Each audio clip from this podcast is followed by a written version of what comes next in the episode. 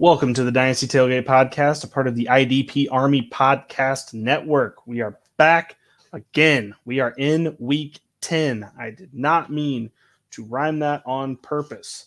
Um, honestly, this football season has been pretty crazy so far, at least in the college uh, side of, of football. I mean, the NFL side of football is a whole other thing. And the, some of the trades that were just made in this past uh, trade deadline, I feel like are kind of telling a little bit, um, especially the Bears when they traded for Chase Claypool.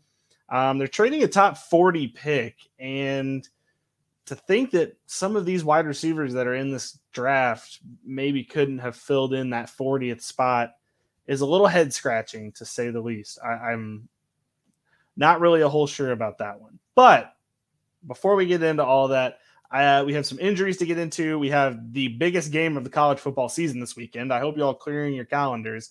Um, hopefully, you don't have a, something going on at two thirty Eastern time, or not Eastern time, Central time, because there is a massive game that we're going to get into. But first.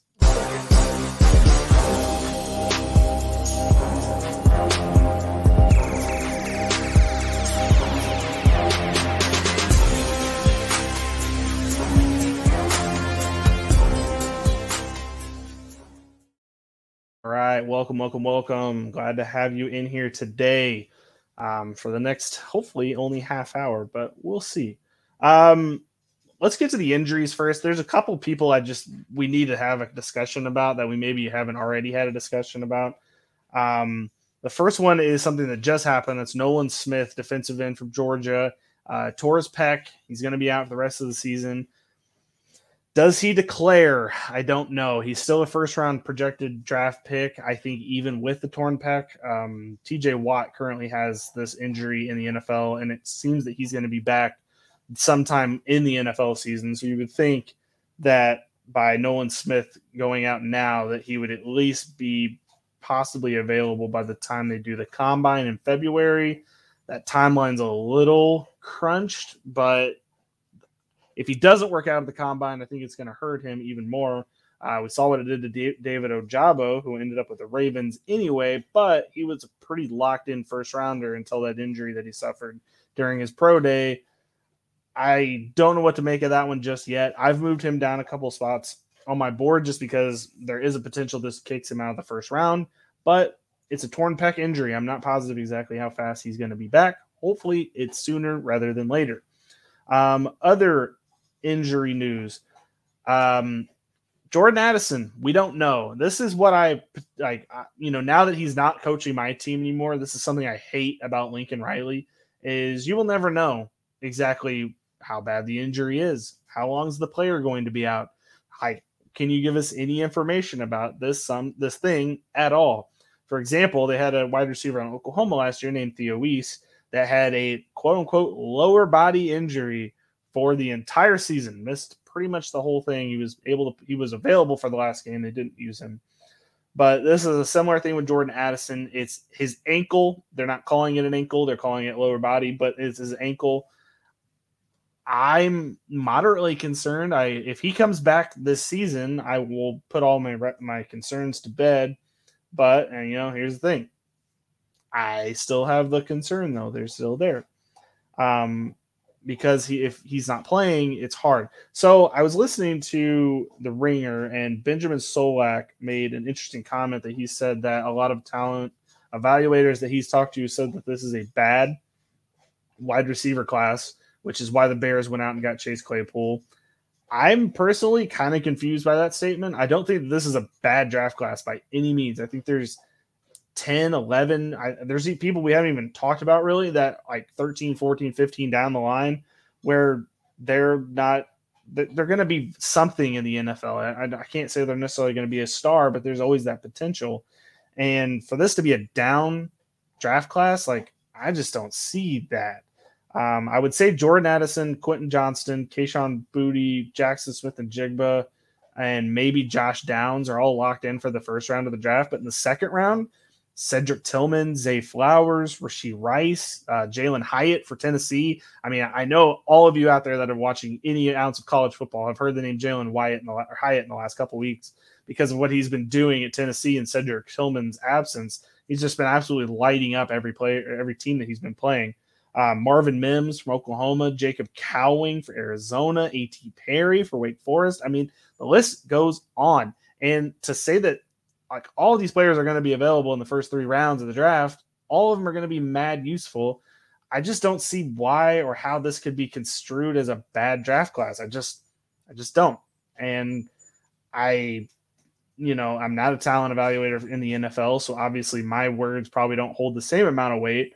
But I feel like I've been watching enough football long enough to where I'm kind of at least seeing something. Like, sure, I for you know holding myself accountable on this podcast last year, I was all out on Chris Olave um, he has trickled his way into the perfect situation. I mean, Michael Thomas isn't going to play the rest of the year. Um, so Olave is going to have the chance to shine, and there's a, definitely an argument for him being rookie of the year. I still think it'll go to either Kenneth Walker or Dameon Pierce, but I, you could definitely make the case for him to be the rookie of the year. Um, and that that was a total miss by me. I just there was body language, there was, and I think part of the problem in we'll just get into this now um, because it's affecting Jackson Smith-Njigba. Ohio State's just a wide receiver factory. So even being the third best wide receiver, which Chris Olave was last year for Ohio State, doesn't mean you're bad. It, it's not as concerning as it would be if you were on a different team. Um, you know, if he was the third best wide receiver at, you know, who am I going to throw under the bus here? Uh, Oregon State, you know, the third best wide receiver at Oregon State is not equal to the third best wide receiver on Ohio State because they are currently pumping out these different talents to make everything better. So when Jackson Smith-Njigba this year, who has yet to play other than one, no, he played he's played two games, um, and he didn't play the last game against Penn State, which sent my red flags up a mile high because if you're not going to put any film this year, because I don't think he's, I think he's at least going to be limited this week when they play and that will leave him with three or four games left at the end of the season, which he could come back and play in the playoff games if he wants. Um, how do you take a player like that in the first round? Now we saw this basic same story happen with George Pickens last year, um, where he came back uh, to play in the playoff game and then didn't get picked to the second round. Could he have been a first rounder if he played any part of last season? Probably, but he didn't and he only played in the, the couple games at the end, and he ended up in the second round. Now, George Pickens' talent is showing through with the Steelers, and he is looked great. And I think this might be another case of that for Jackson Smith-Njigba. I just, it's hard for me to say that he's the best wide receiver in this class if he's going to go an entire year without putting any good tape together. Like the thing is, is we're not even factoring in like even when he gets back out there at 100%, is he going to produce at the same level he did last year? We have no idea of that. Um, we would hope so, but with this offense running through Marvin Harrison Jr. now and like Emeka Egbuka, like uh, does Jackson Smith, you know, he, I, he would probably be the wide receiver too when he comes back out, right? He, there's no guarantee that he would be the number one again.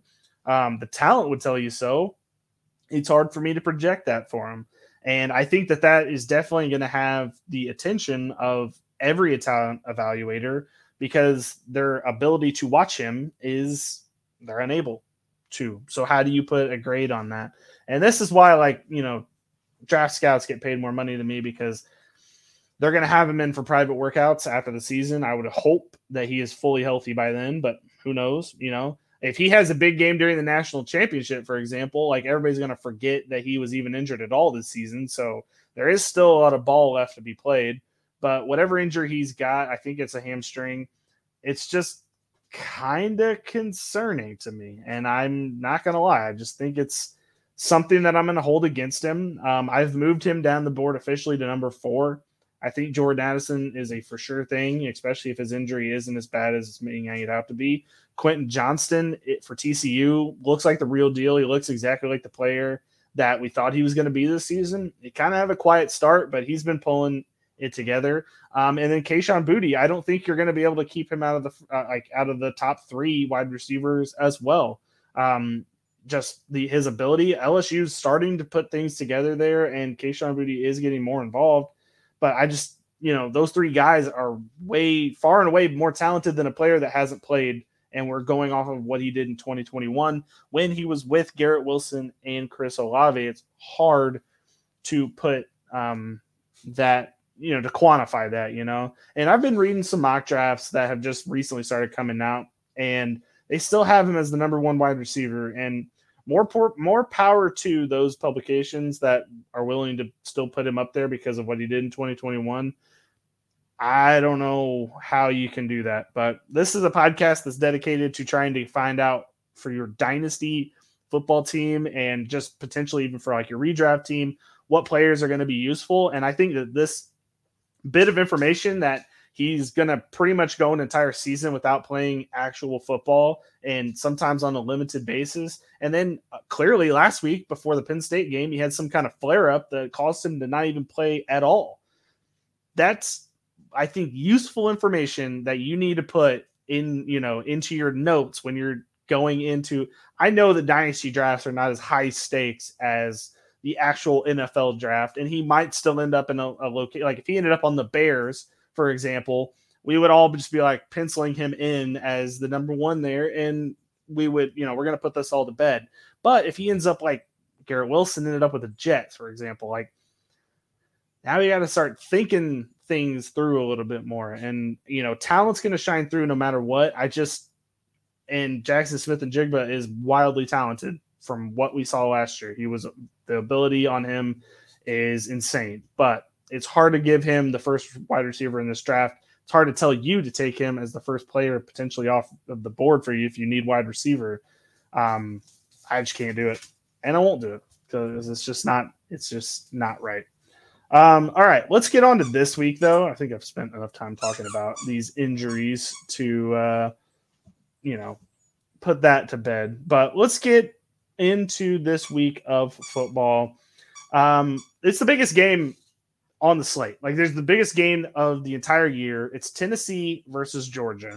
Um, we're finally going to get to see Hendon Hooker be the best player on the field. I know he's done it against Alabama. I know he's done it against Kentucky to a lesser extent. He's done it against Florida. He's done it against every test he's had so far. But this Georgia defense is something special. It's a actual. This one's not as good as last year's, where there's just. I mean, this is chock full of NFL talent too. But the the there's a little bit of a difference between this year and last year. There was like you know five first rounders on that defense defense last year. There's probably only four. okay, this is a pretty good darn good defense too. This is the closest thing to an NFL defense he's going to face this entire season. And if Hendon Hooker can put it together against this Georgia defense, which is not as locked down as it was last year, like last year they were giving up barely any touchdowns. If he can do it against this defense, like Hendon Hooker might as well just have won the Heisman. Like I think this would be his statement. And he's got to start working himself into the draft. Like we got to start talking about him being a first rounder. And I know that like immediately your your thought when I say he's going to be 25 your immediate thought is like that is way too old to be getting into the NFL. And I'm here to tell you that Kenny Pickett is six months uh, younger than him right now. Kenny Pickett, who was drafted in the first round last year for the Steelers, currently the starting quarterback for the Steelers, is six months younger than um, Hendon Hooker is right now. And for that reason alone, I don't think you should have a problem taking him um, in your drafts. I don't think that you're going to have an age question because a Hendon Hooker is better at football that he's being made. Like you know, whatever leap he made, like he was available for anybody, anybody this offseason. He was a transfer from Virginia Tech, trying to find you know wherever he was going to fit in.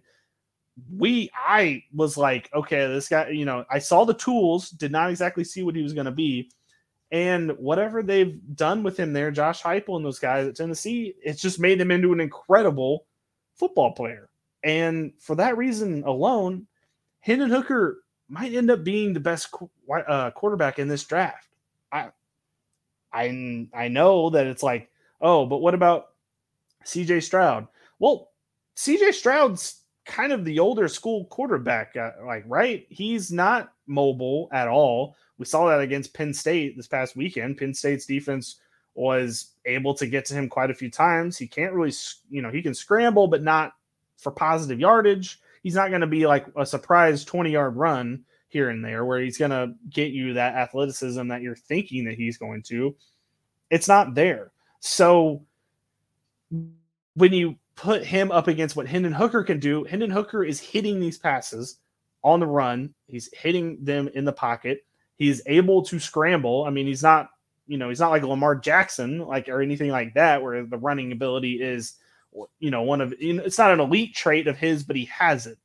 And what we're seeing more and more, I think, in the NFL right now is that you need to be able to get out of the pocket. Like you need to be able to, if you need to scramble, the legs have to be an actual weapon.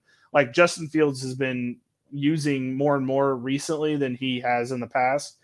And I, I think that that is, you know, something that Hendon Hooker is going to be very much used for. I mean, he, you know, before the season, I would have profiled him as an inaccurate but easy to scramble. You could definitely see him maybe, you know, you could see him working out somewhere. But here's the thing Hendon Hooker, six four. That's right. We like that. We we like the the six four guys. Um, and he's mobile. Those are two things that you want in a quarterback. I mean, Patrick Mahomes, six three, mobile, not a runner, mind you. Patrick Mahomes is never going to rush for you know 100 yards in a game like Daniel Jones or Kyler Murray, but he's mobile. And I think that we need to start having the discussion of Hendon Hooker potentially being the QB one in dynasty drafts.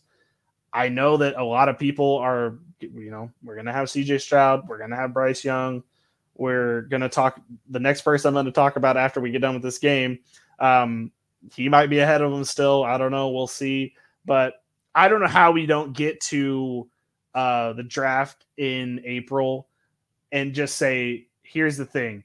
He beat Alabama.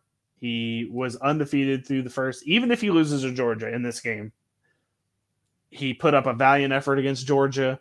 He probably will win the Heisman. I think even if he loses this game, he's still the front runner. I don't really see how you can put anybody else ahead of him, even if he was to lose this game, just because the Heisman is made for players like Hendon Hooker who come, you know, have that one special year where you couldn't take your eyes off of him. And that's what it is for him. He is that guy. He's not being propped up by Marvin Harrison Jr. or Emeka Egbuka or Jackson Smith-Njigba, or if he was there, or you know the running backs up there. Like Ohio State is a fully, you know, weaponized offense. Tennessee's not working with that. Tennessee's working with Hendon Hooker, and I mean Jalin Hyatt's worked himself into the draft, um, and Cedric Tillman's been really good. You know when he's been healthy, but this game will mean a lot for this draft. Every NFL scout will be watching this game. I highly encourage you all if you have any, at least look at the highlights, like whatever the highlights show, because even if Hendon Hooker is held to like 100 yards, which would be absolutely shocking, by the way, but if he was, like that's that's usable analysis. That's something that we're going to be talking about probably next week. Um, as like, how did this happen? What did they see that like Alabama couldn't see? What did they see that like some of these other teams couldn't see about him? Like what what were they using, you know, to figure him out? And no teams figured him out yet. We're gonna have to see if Georgia can do that on Saturday. It's gonna be a great game. Cannot wait. Um, all right, it's time. Kentucky. Kentucky, and I'm sorry, this is a flashback to last week. Kentucky played Tennessee this last week. What the F was happening with Will Levis? Like, I have absolutely no idea how to explain how he's going to go in the first round of the NFL draft. I have zero idea because everything on paper about him makes him an NFL caliber quarterback, makes him go in the first round. When you actually watch him play football, though, that is where I pause. He looks a lot like Desmond Ridder, but not as good as Desmond Ridder. And that is weird to say, but like that's kind of where we're at. So, Tennessee, who gave up 500 total yards to Anthony Richardson, when we have so many question marks about Anthony Richardson, he might as well be the Riddler. This guy's got question marks everywhere. And Anthony Richardson put up 500 total yards on Tennessee. Bryce Young went out there, threw for 300 and like 70 yards. Will Levis threw for 98 and three picks. Don't love that. You know, it's like you have a showcase game here. This is the moment that every scout that's at this game watching to see if Hendon Hooker or Will Levis is going to be our future. Hendon Hooker did his job, but Will Levis didn't. And I just really have a tough time seeing that. Like, when it, like, how in the world are you going to take him in the top 10 of the NFL draft and you're going to have a game that he threw for a hundred, uh, not even a hundred yards against a defense that gave up 500 total yards to Anthony Richardson? Really? You're going to, like, you're going to tell your GM that that actually happened and that you were like, you know, he's still a top 10 quarterback to me. We're, we're a quarterback away, and Will Levis is that guy. I would have massive question marks about that. I'm still probably gonna myself. I know that I'm I'm, I'm speaking out of both sides of my mouth here. I'll still have him in the first round, but he will not be going to a QB needy team. I think if anything, Hendon Hooker is for sure the number three, and I have a hard time putting Will Levis over Sam Hartman right now. I really do.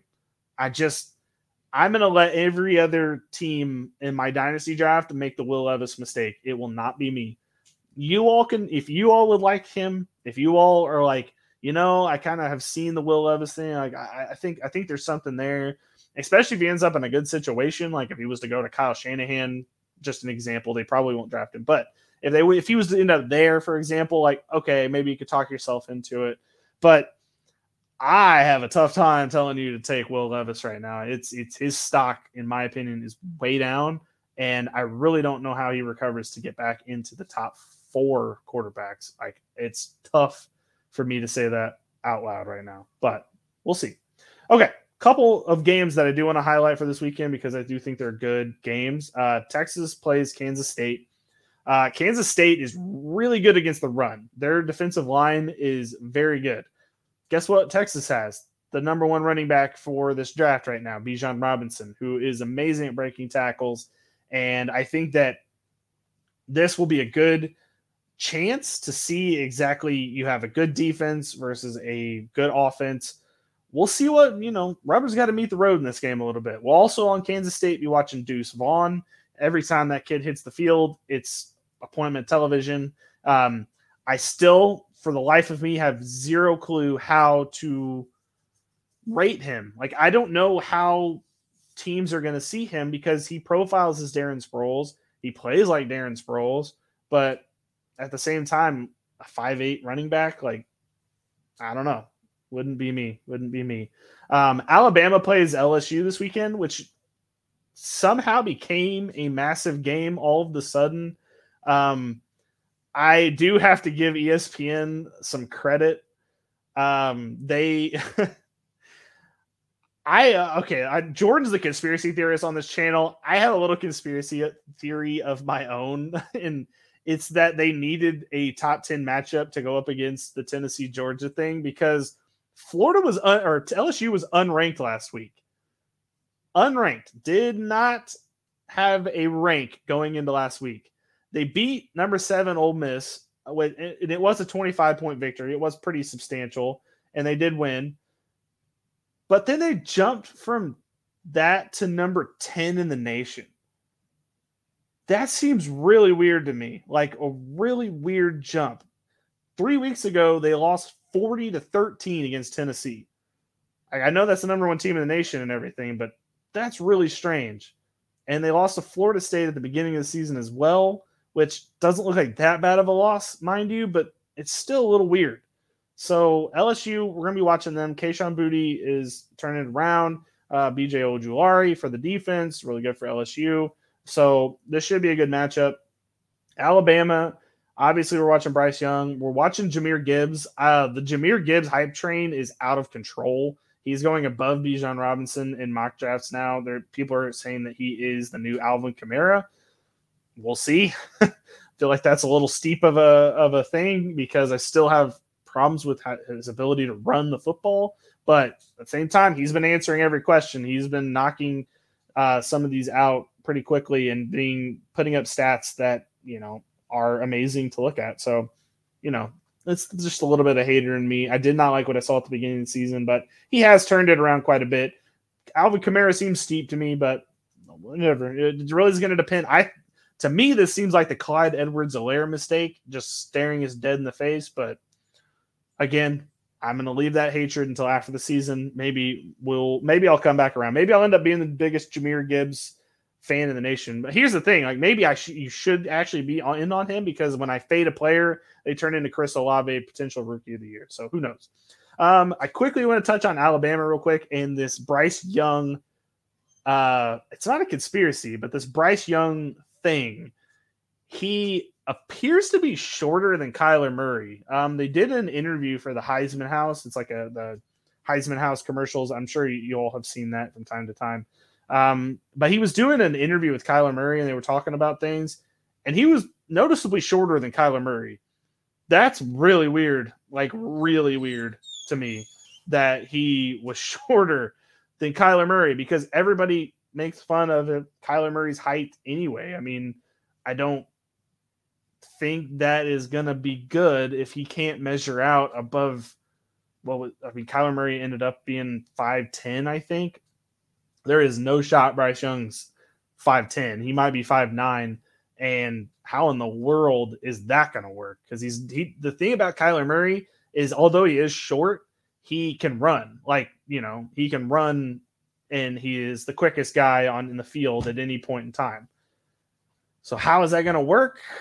I don't know, but we need to start talking about that because it's very concerning to me and should be concerning to you all as well because he is uh him being shorter than Kyler Murray is just jarring to say the least.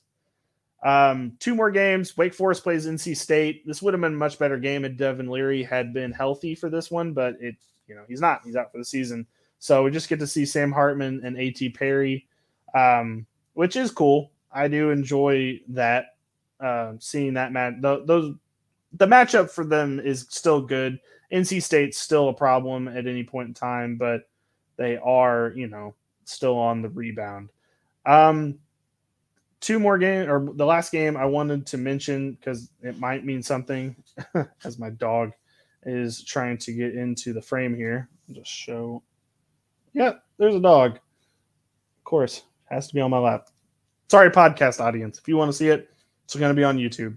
Um, last one I want to talk about is um, USC. I, I do enjoy watching them play football. They play Cal this weekend, which you know it should be a bloodbath. Not gonna lie, but just getting to see Caleb Williams play is very interesting to me. Um, seeing if uh, Jordan Addison is able to make it back is also you know something to watch out for. Um, but I mean, I'm not gonna lie to you. All the attention this weekend should be on Tennessee versus Georgia. Um, if that if you only get a chance to watch one game this entire weekend, that is the one you've got to lock into. Um, I'll go over my rankings really quickly just because I haven't really given an update in a while. But um, here's what they stand as of now. Uh, quarterbacks number one, CJ Stroud. Two, Bryce Young.